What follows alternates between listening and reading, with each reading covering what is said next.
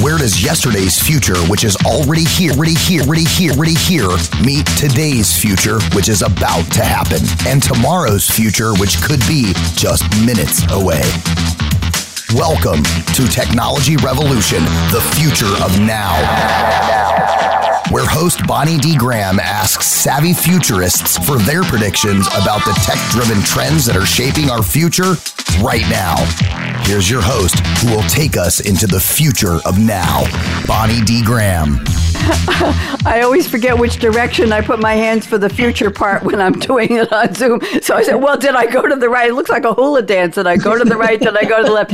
Hello, LinkedIn. Hello, Facebook. This is Bonnie D in the house. Happy to be here. I've got a very interesting topic for you. We're going to try our best to not make this political, but you sure might think we would. We're talking about historical research, and we are certainly in interesting times in the world right now. And how will historians tell school children, tell future readers, future moviegoers what happened? Well, we're not talking about that today. I'm talking to novelists. I'm talking to a historical nonfiction writer about what tools and tricks and tips they use to find out what happened in the past when they're writing about it. So before I introduce my esteemed four panelists, and I want everybody to wave. Come on, you're all. There we go. Live. Let's go. Let's wave. Wave. There we go. We've got Sharon and we've got Brad. We've got Ursula and we've got Sarah and me. There we go. Let me do my opening with a couple of buzz quotes, and then I will ask my panelists to introduce themselves, and you'll get to know them, and I know you're going to like them. So here's a quote from an author named Kat, K-A-T, Clay, just the way it sounds.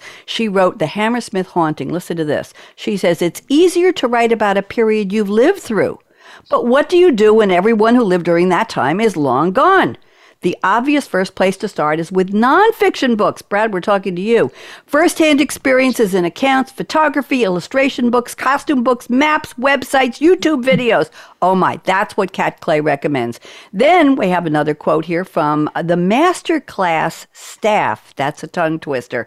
On tips for writing a historical nonfiction novel. Listen to this. Historical nonfiction is a broad category that depicts historical, real-life events, literary nonfiction, narrative nonfiction, creative nonfiction, which all are used to tell true stories, overlap with historical nonfiction. That's what they were saying. Now I have a quote from the author of The Outside Lands. Her name is Hannah Kohler. She says, historical fiction can be a tricky genre to master. I want my panel to nod if they agree with her. Is that something we can agree with? Yep, okay.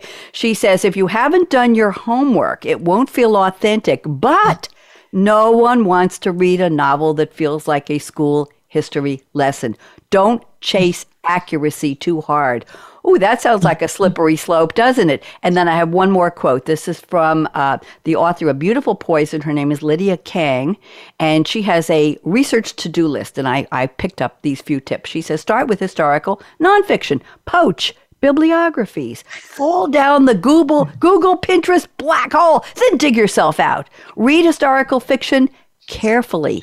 Get your virtual hands on memoirs and documents. So there's some ideas of where we might go with the topic today. Again, I'm Bonnie D. in the house. It's Technology Revolution, the future of now. So happy to be here. We are live on LinkedIn, live on Facebook, and live, of course, on the Voice America Business Channel, talking to our listeners and our viewers all over the world. My esteemed guests today are Brad Bork, and wave when I call your name. There's Brad.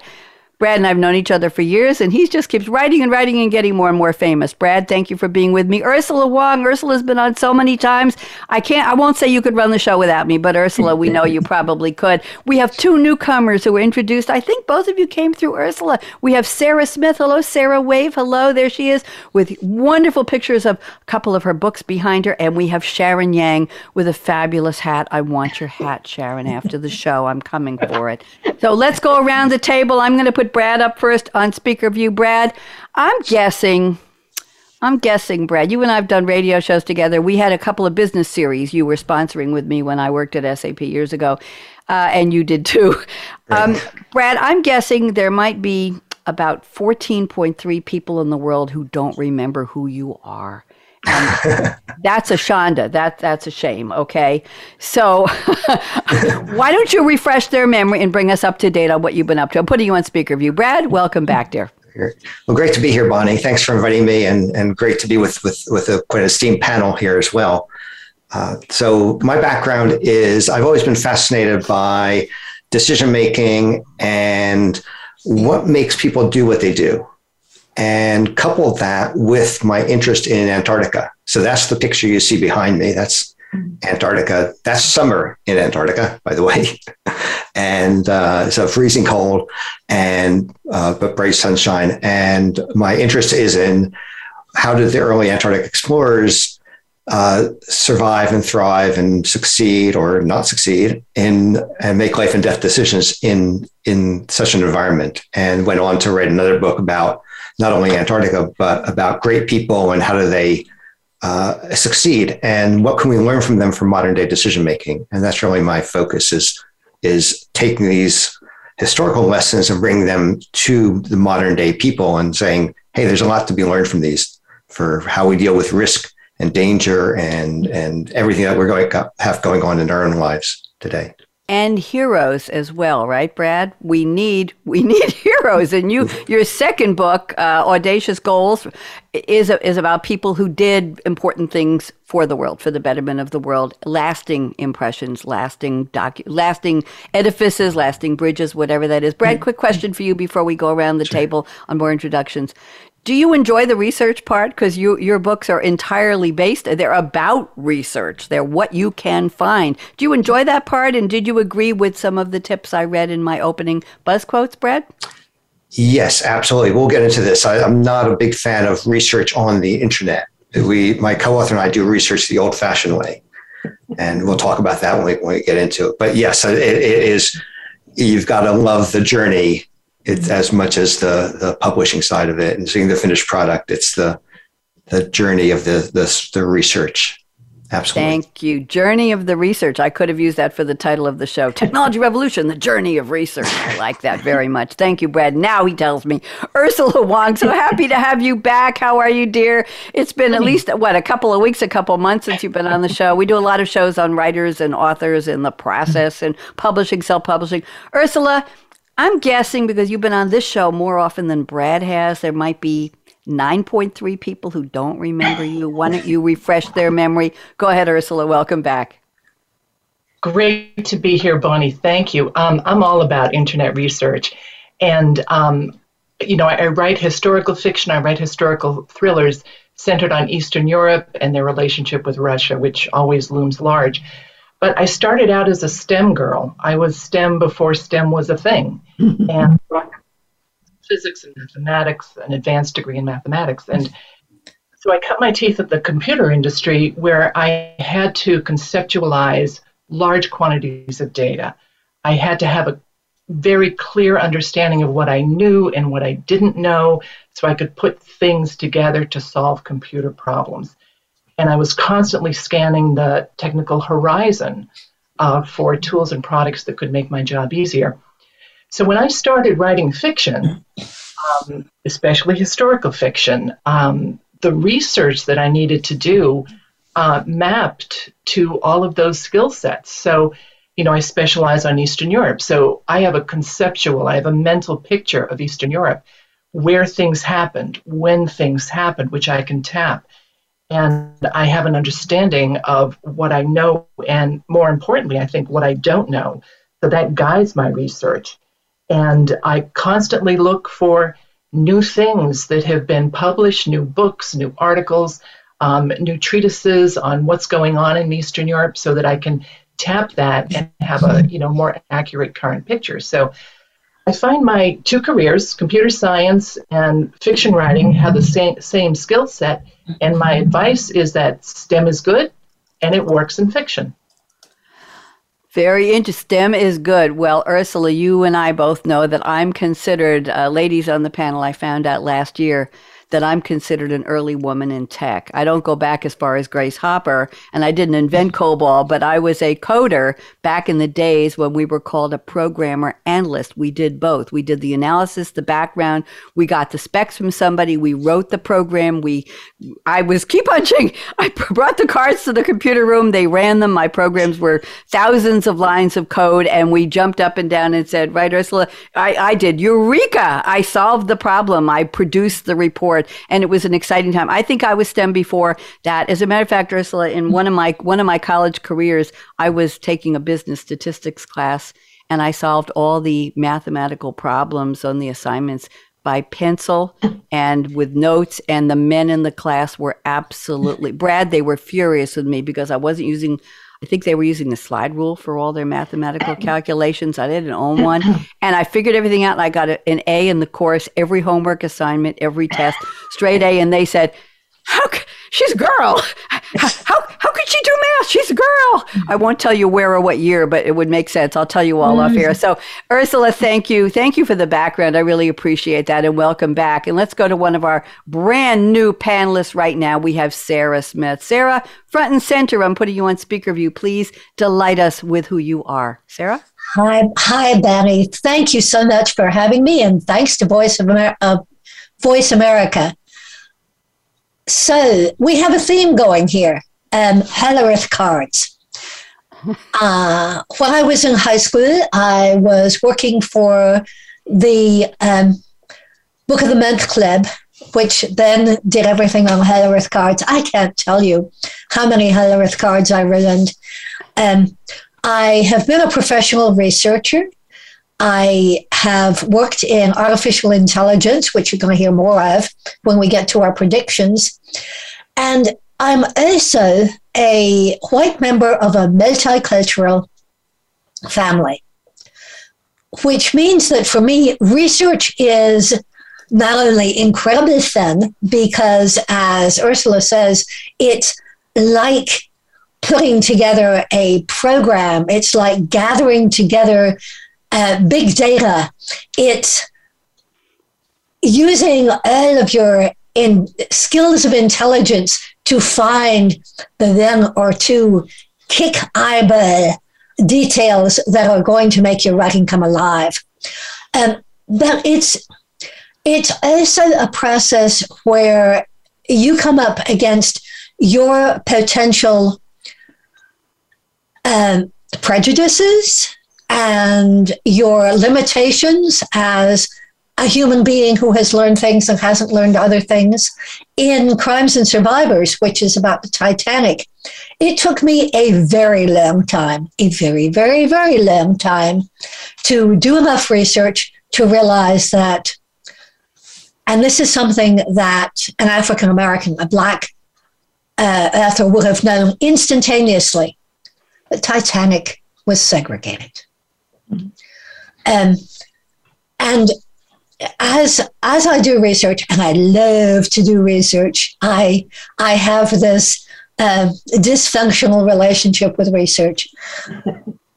I keep thinking, what are the limitations of what I've looked at, and where can I get beyond those limitations and look further, look in more places, and look harder. So not only look at everything, read everything, but try and get out there too, and get beyond what you think you know. Thank you. Very interesting. You said you have a dysfunctional relationship with research. I think today we all do, don't we? Even if you're researching the validity of a news story, for goodness sake, look at what you're going to get. We're not going to get political. We're not going to get political, but we could. We could. And I have to clarify, I have to level set. Sarah mentioned the Hollerith card. That's the 80-column punch card that I used in Keep Punching my programs. And I still have some. By the way, I still have my silver-colored COBOL handbook.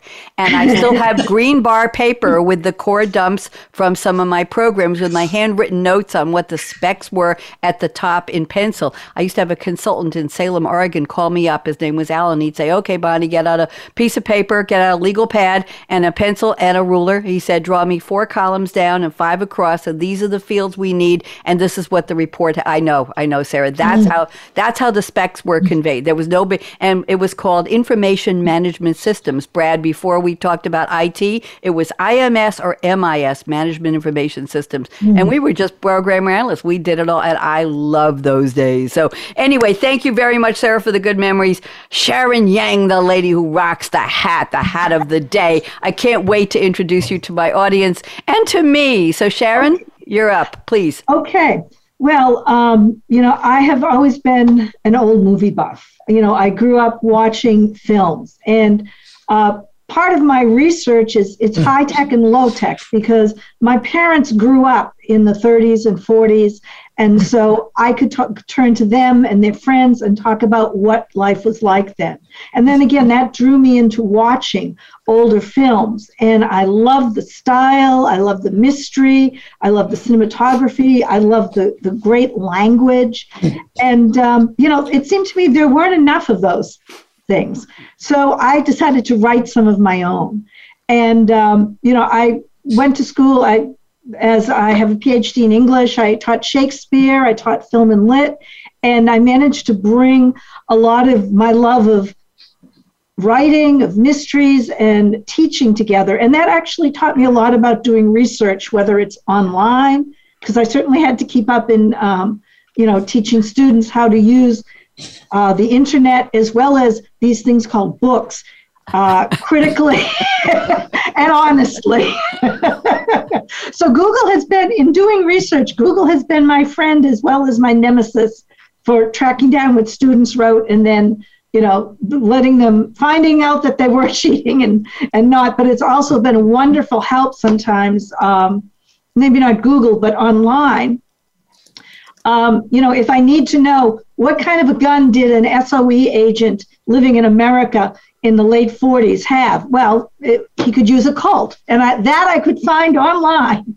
But there's a lot of other things that I found more low tech, from books, from talking to people from that time period, and watching film and reading nonfiction of the time, of the time. You get to see what people are thinking, what they're smoking, what they're drinking, what they're eating, how they live their lives. And a little bit in line with what Sarah was saying, you do have to do a tap dance between what is considered acceptable socially in terms of racism and sexism, and what we look at now and say, yeah, I can't go there. So it's something I've always loved. I love to write. I love to recapture the wit, the humor, and especially those smart, fast-talking, tough, independent gals from that time period. Smart, tough-talking gals. I love that. Yeah, we need more of those today, actually.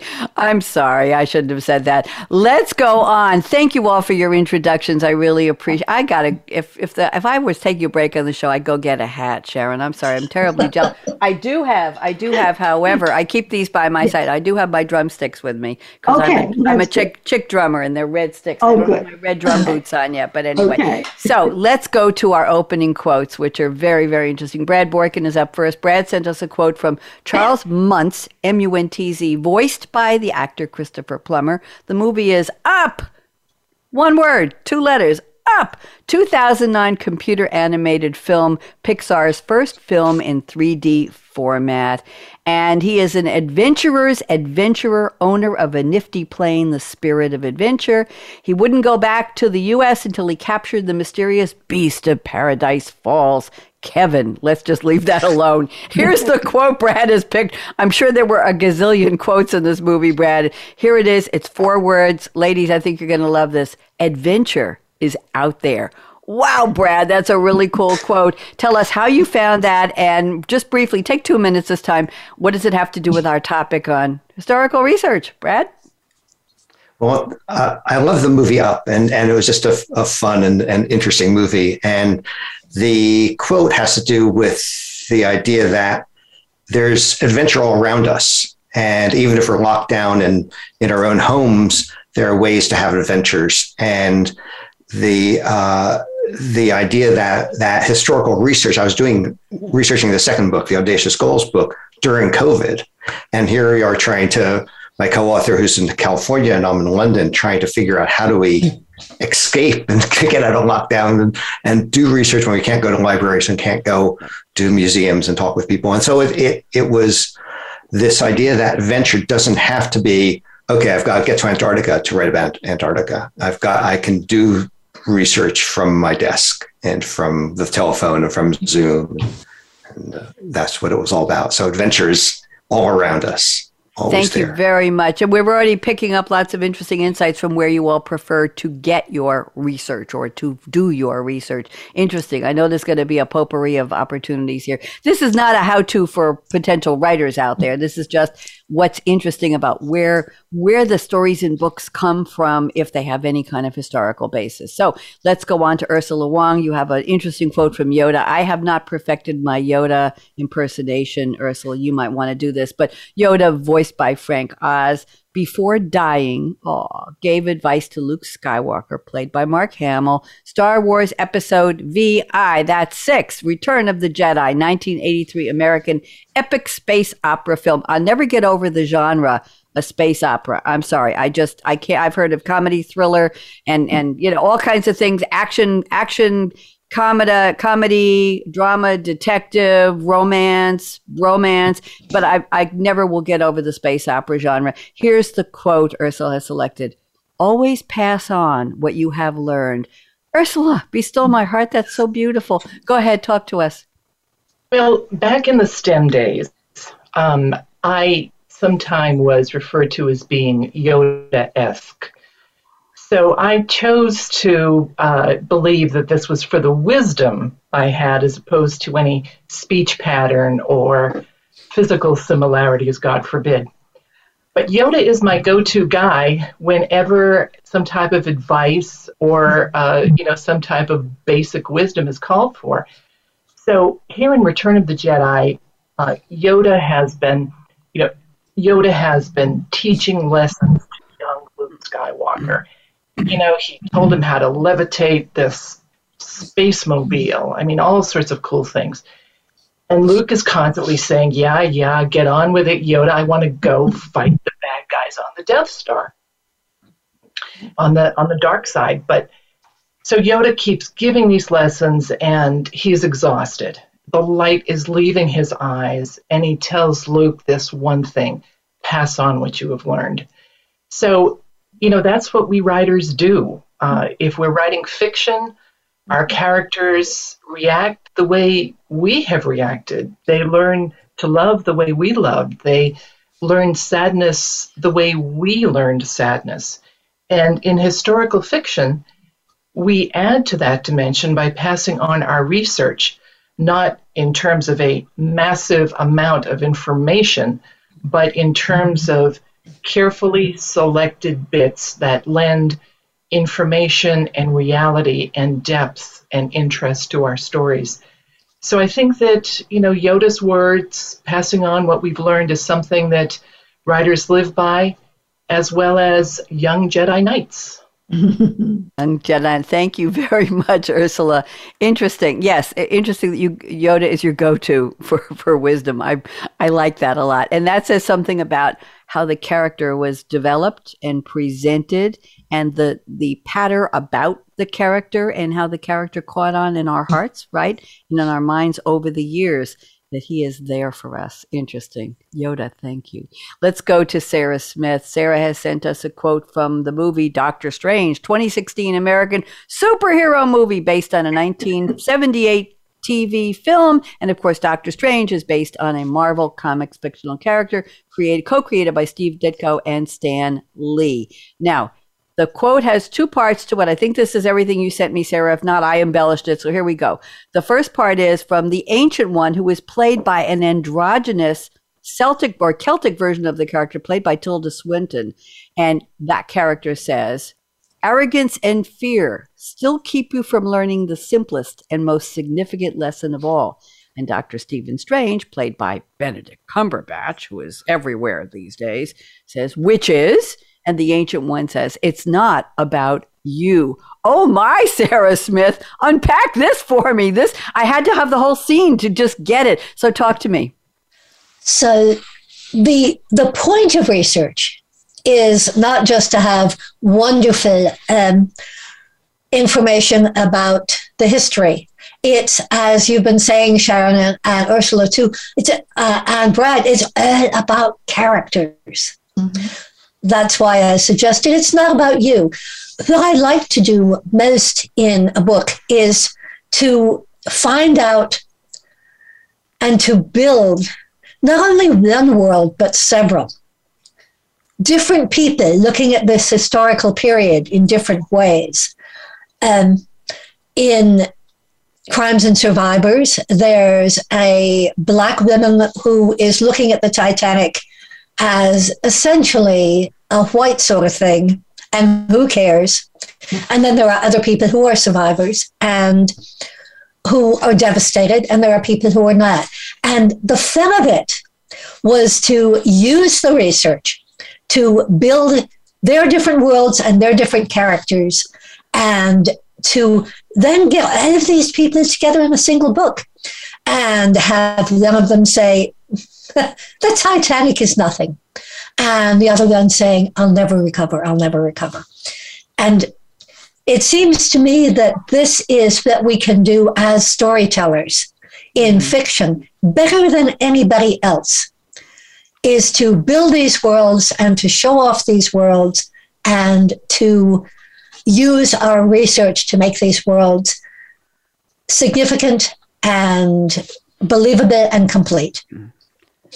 Worlds, that's the key. I got to build these worlds to make them significant and complete, believable. Yes, and that's where we want our readers to go, right? Brad wants them to go into a reality setting of what people really did that we didn't, may not know, may not remember, to maybe inspire us or to awe us or to say, wow, I couldn't have done that. Some kind of a reaction person to person. And fantasy and novels are escapism and maybe some reflection on the past. Thank you very much, Sharon. I'm looking at your quote, 4 words. We love the short ones too.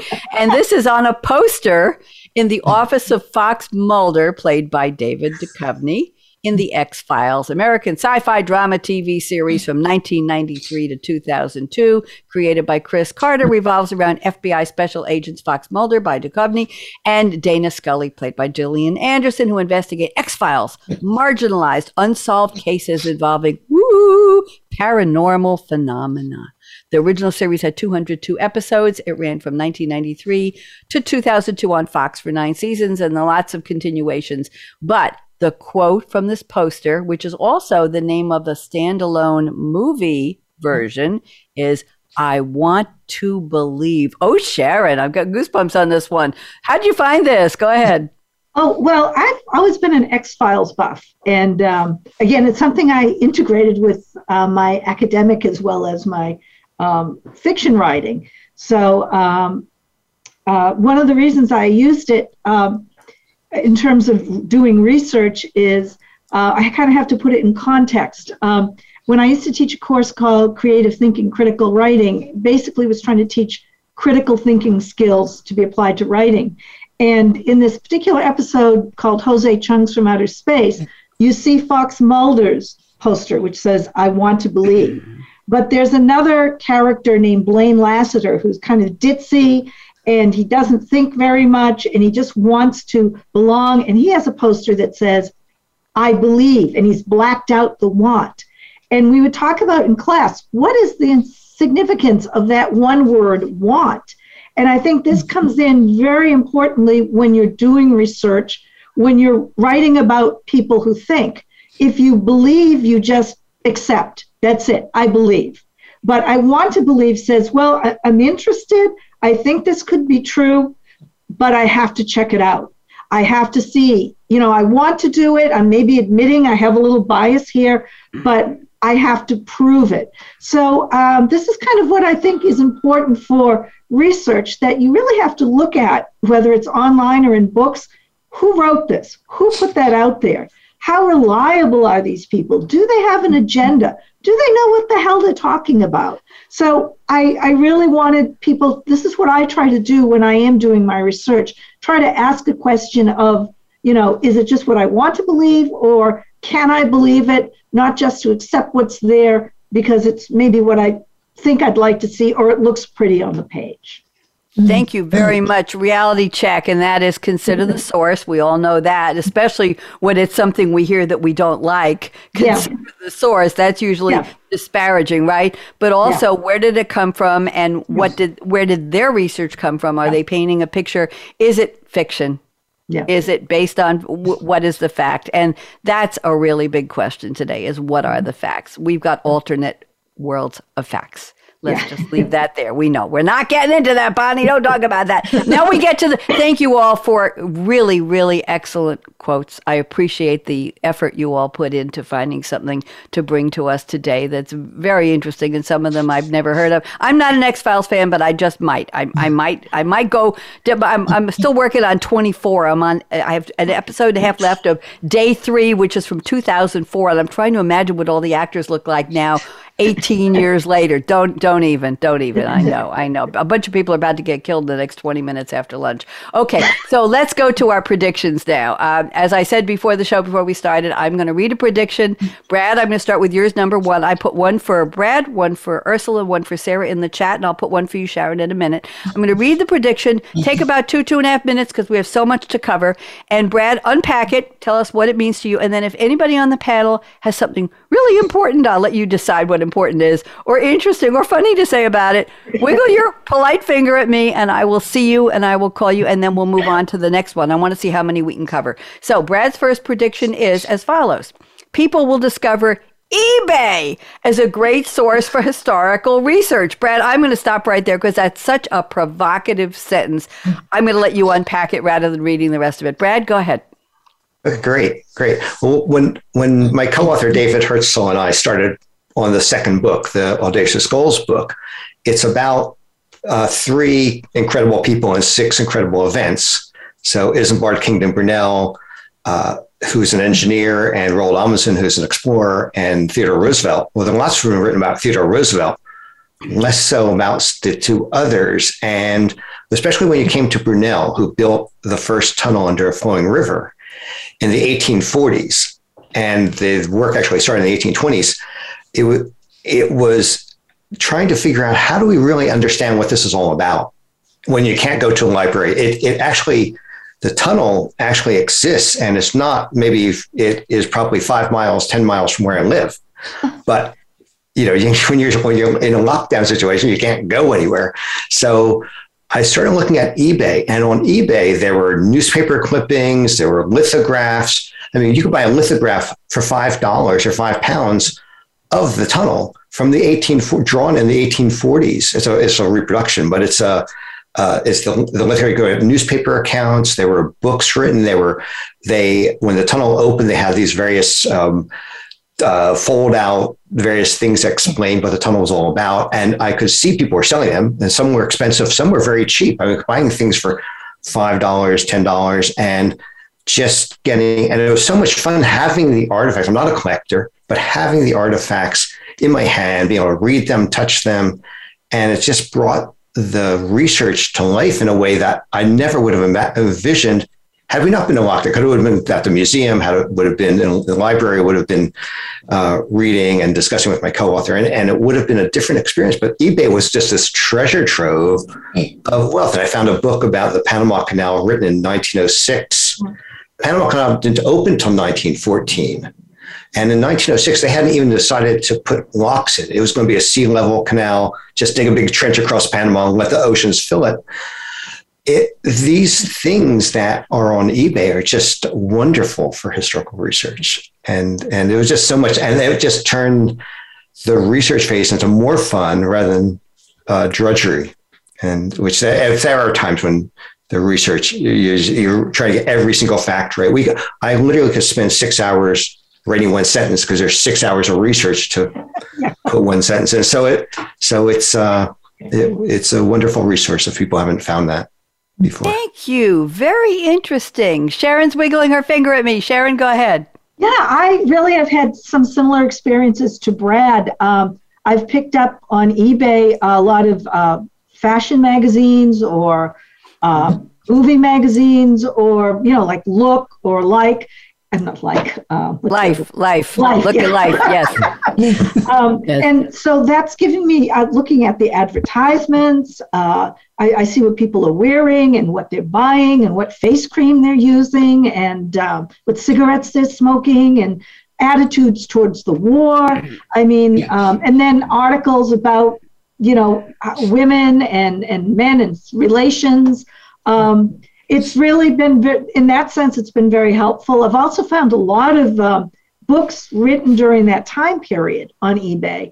And I think I'm probably going into one of my responses, but that also, kind of helps me with what's going on. So I agree with Brad. It's a wonderfully rich resource to find background material. Thank you, Sharon. Sarah Smith wanted to say something. Go ahead, Sarah.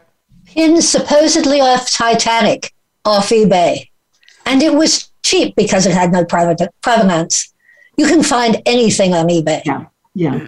And I will tell you all that when I was in between jobs many years ago, I started selling on eBay. I had a radio guest who was called the Queen of eBay, and she gave me her book and she taught me. She was selling anything and everything. She was making a huge living that could support her and her grandmother on selling. Oh yeah, this was serious stuff. And one day my mom and I were driving. I lived in Great Neck, Long Island, if anybody knows anything about that. And somebody was dumping out the contents of their basement, which included hundreds of Life and Look magazines and movie posters and stuff. And I said to Mom, okay, you're driving the getaway car. And Mom pulled up right in front of one house down, and I ran to the curb, the garbage, and I checked with the village clerk to see if it was allowed to steal stuff from somebody. She says, as long as it's out for garbage pickup, you're welcome. We filled my mother's trunk with all of these, and I went home and I had to blow dry them out because they'd been in a musty, damp basement, and there were water stains on some of them. I put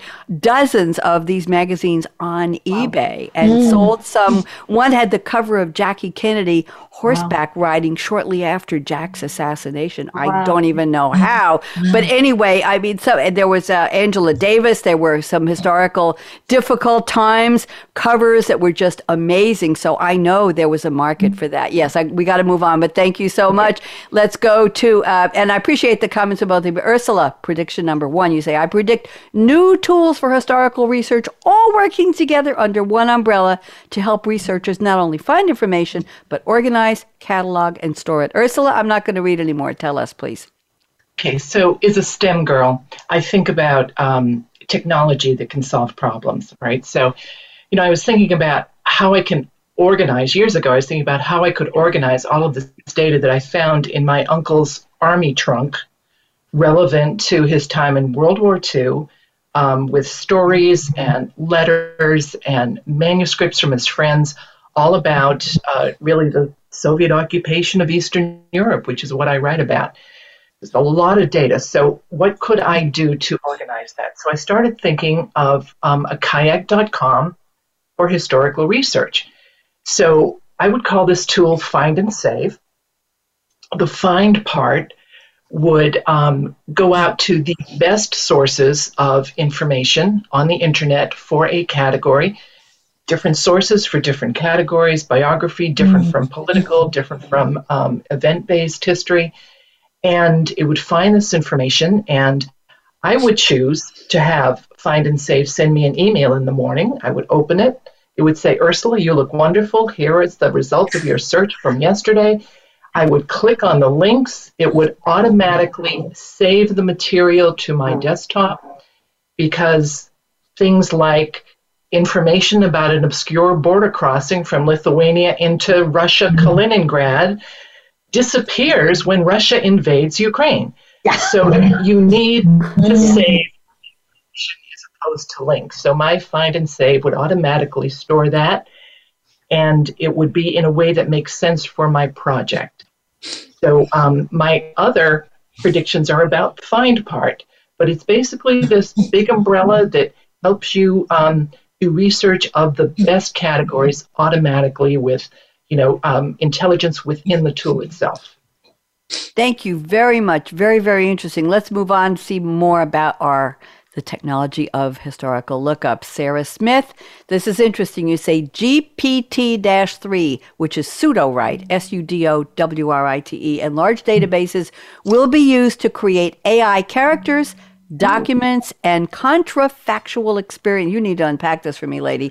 Some of which will be used as forgeries of actual documents. I'm going to stop there. Very, very interesting. Sarah, regale us, enlighten us, teach us. Go ahead. Okay. You remember I said I did AI for a while. So this is about deep faking. Deep faking is a thing. And if you don't want to be absolutely scared to death by it, you go on YouTube and you look up Owl Kitty. Oh, I love that. Owl Kitty is so cute, and it's, you know, two people in a kitchen with a green screen, an iPhone, and a cat. And they're making trailers for things like Jaws and Titanic, except it's got a cat. And they also do the behind-the-scenes videos, which are fascinating because you can put a cat in Titanic. You can get rid entirely of Rose, and you can put in a cat, and it looks believable. Yeah. Now, we are on the cusp of being able to do that with text. And this does scare me. Yeah. Various AI companies on the internet are now offering to write blogs for you and write, basically ghostwrite your book through AI. And this sort of thing is going to make it difficult for us folks in research because we have things like Tom Cruise doing magic acts. You can write a whole thing about Tom Cruise being a great magician, only it was a deep fake. Yeah. There are also accidental deep fakes out on the internet. The one that I'm familiar with is a poem which is out in 3 versions on the internet. One says it was written in 1583, and they're sure. And another one says it was written in 1585, and they're sure. And I happen to have seen the sole surviving title page of this thing. It was written in 1580. You have to be really, really careful about where your sources come from. Yeah. We won't get into politics, but especially now. Thank you very much. That's true. And then that brings to mind, Sarah Smith and everybody else, the question of how discerning is the reader that they're going to pick up on this? Are they looking for this? Is a reader reading your historical or semi-partly historical fiction and Brad's historical nonfiction, are they reading it looking, expecting you're fooling them, expecting it's a fake, expecting it's a false document or a false fact or an alternative fact, or are they wanting to believe and enter your world of fantasy or your world of wherever you want to take them? And I know it's very simple for me as a writer, business writer mostly, but I am writing my first novel, and it's very modern and it's very funny, and I have to use a fictitious name because I don't want people to know who I am because it's scathing. It's scathing. Absolutely scathing, and it's hysterical. I think it's hysterical. I laugh. I do paragraph a night, and I laugh. Anyway, my point is, I forget my point. What do you want people to get out of what you're writing, and where do you want to take them? Oh, I was going to say, when I a friend who has been on radio shows with me, Brad, a business person on some of my radio shows, wrote a wonderful book. I won't give the name of it or who he is, but he hard copied, and he sent me a book, inscribed, and I read the foreword, which was 1 page, and I found 2 glaring typos in the first 3 sentences. And what can I tell you? I saw you all go, oh, and I didn't know whether to tell him or not. We're on text chat. We're friends. And I finally said to him, hey, are you going to plan to do a reprint? Because there's a couple. And he said, already took care of that. Have no idea why it happened. It's already been fixed. Except there's a fact that I'll tell you all off air. He got wrong about a radio show he did with me 2 years ago. That's in the back of the book on the acknowledgments. And he said something that was completely wrong. And it was a miss. Brad, I think you can figure out what it is. An extra word in between the 2 names. Yes. And I said to him, did you also know you misstated something that means you were somewhere that you weren't? And he said, oops, that's not going to get corrected. A friend of mine picked it up because he read the whole book overnight. And he said, they put this wrong. I didn't know what to say. So that kind of thing gets me. But when you're going into a story, you want to be regaled. You want to be reeled in. You want to escape. Brad, people want to escape into the world where there were heroes and people building important things that have lived on and impacted our culture and our society. And Sarah and Ursula and Sharon, people want to be brought in. And so the question is, what are they willing to believe and how hard are they going to look? But I rest my case on that one. Who are we up to? Let's see. I need to go to Sharon Yang's prediction number 4. I like this one. You say many more expert mystery writers of the golden age will be rediscovered or reevaluated through electronic reproduction of original texts, the internet marketplace we've been talking about, and the plethora of websites and web groups devoted not only to giving us the pleasure of this writing, but to deepening our understanding of the cultural context in which it was written. Go ahead, Sharon. Well, this is not as scary as Sarah's, but actually it's very positive, because what I've been finding is that if you go to, there are a lot more websites devoted to, there's like women writers of the 1940s and 50s, Mysterious Press, lots of websites devoted to those particular types of writers. So you get to see people who are out there, like Margaret Millar and Frances Crane and some of the, Charlotte Armstrong and Dorothy McArdle, people that some of them I hadn't heard of. Just by, well, actually how I first came across some of these people is watching old films, and I would see on what the film was based. So I'd look up the name, and I'd find these websites with all this wonderful information on these people, and then connecting me with other authors who were similar. And some of them even had connections to electronic copies of their work.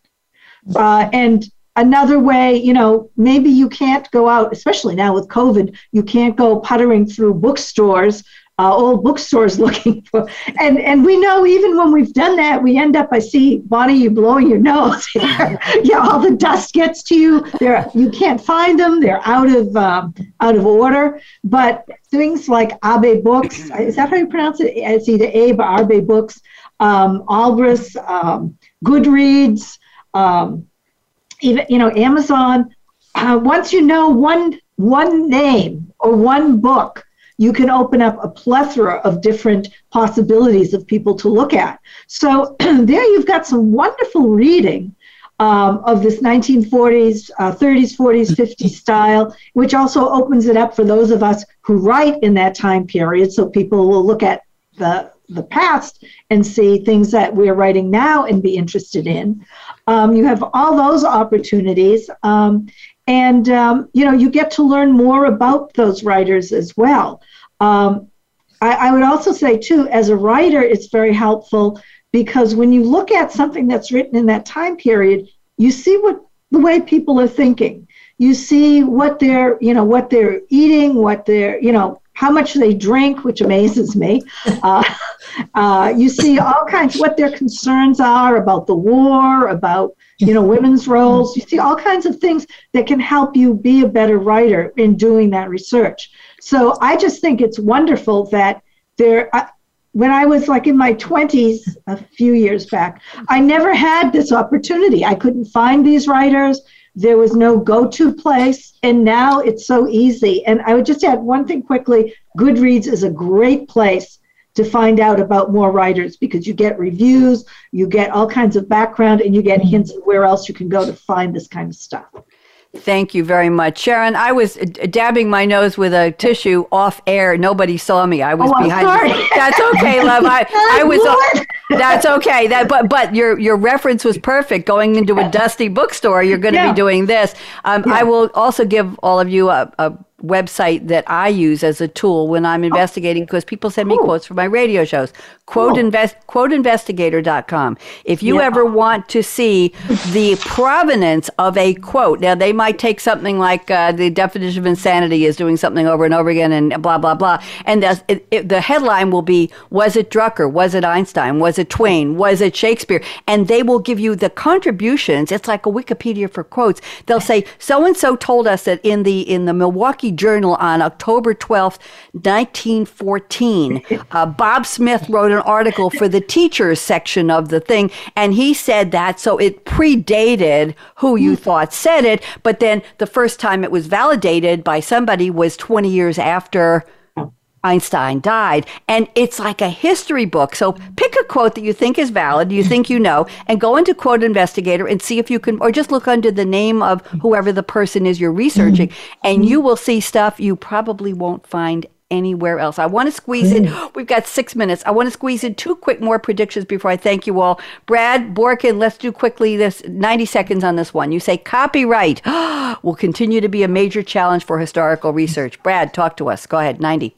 Yes, absolutely. I mean, this was one of the most fascinating things, is that certain things are out of copyright if they're pre-1923, but then there are numerous other permutations of what is actually out of copyright. And in researching Theodore Roosevelt, I was looking for photographs of Theodore Roosevelt, and I didn't find any that were out of copyright except for one on the Library of Congress site.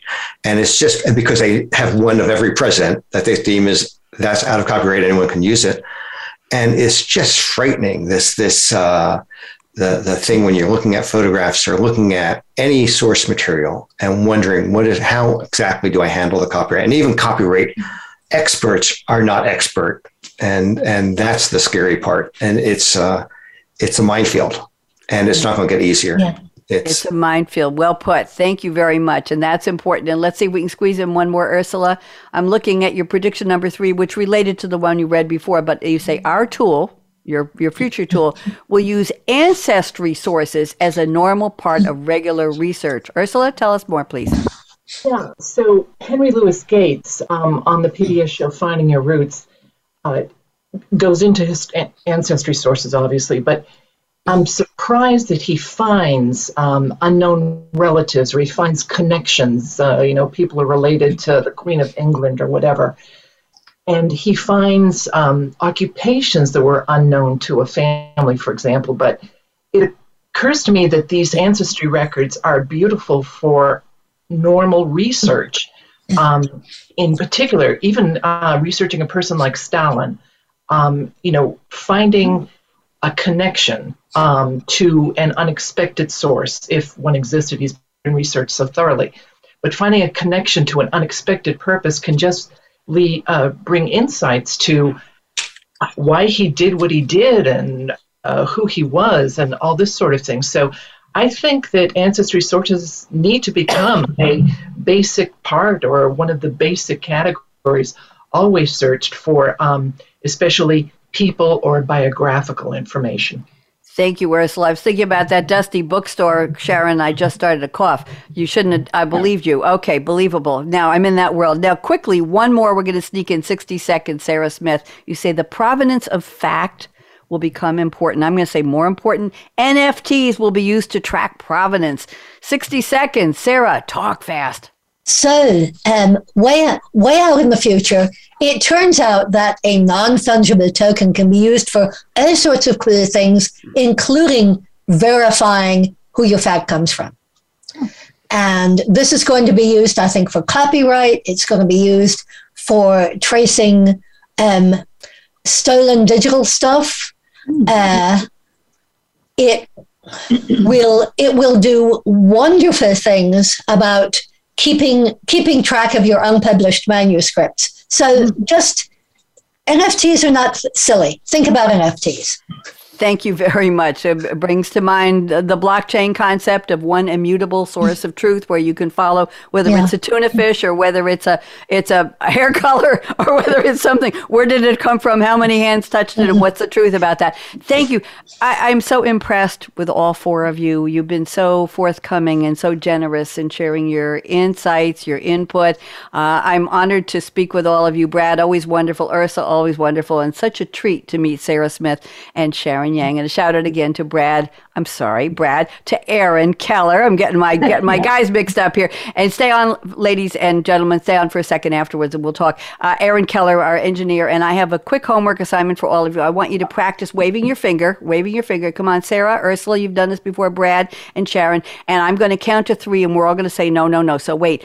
Somebody tells you the future is already here. You're going to say 1, 2, 3. No, no. No. And that's because that was yesterday's future. Today's future isn't here yet, and we're all going to make it a better one. Let's do it. Bonnie D. signing off. Everybody wave goodbye. Bye, Facebook. Bye, LinkedIn. Thank you for joining us for Technology Revolution, the future of now. Mark your calendar to join host Bonnie D. Graham every Wednesday at 8 a.m. Pacific Time, 11 a.m. Eastern on the Voice America Business Channel to hear how technology is impacting your future now.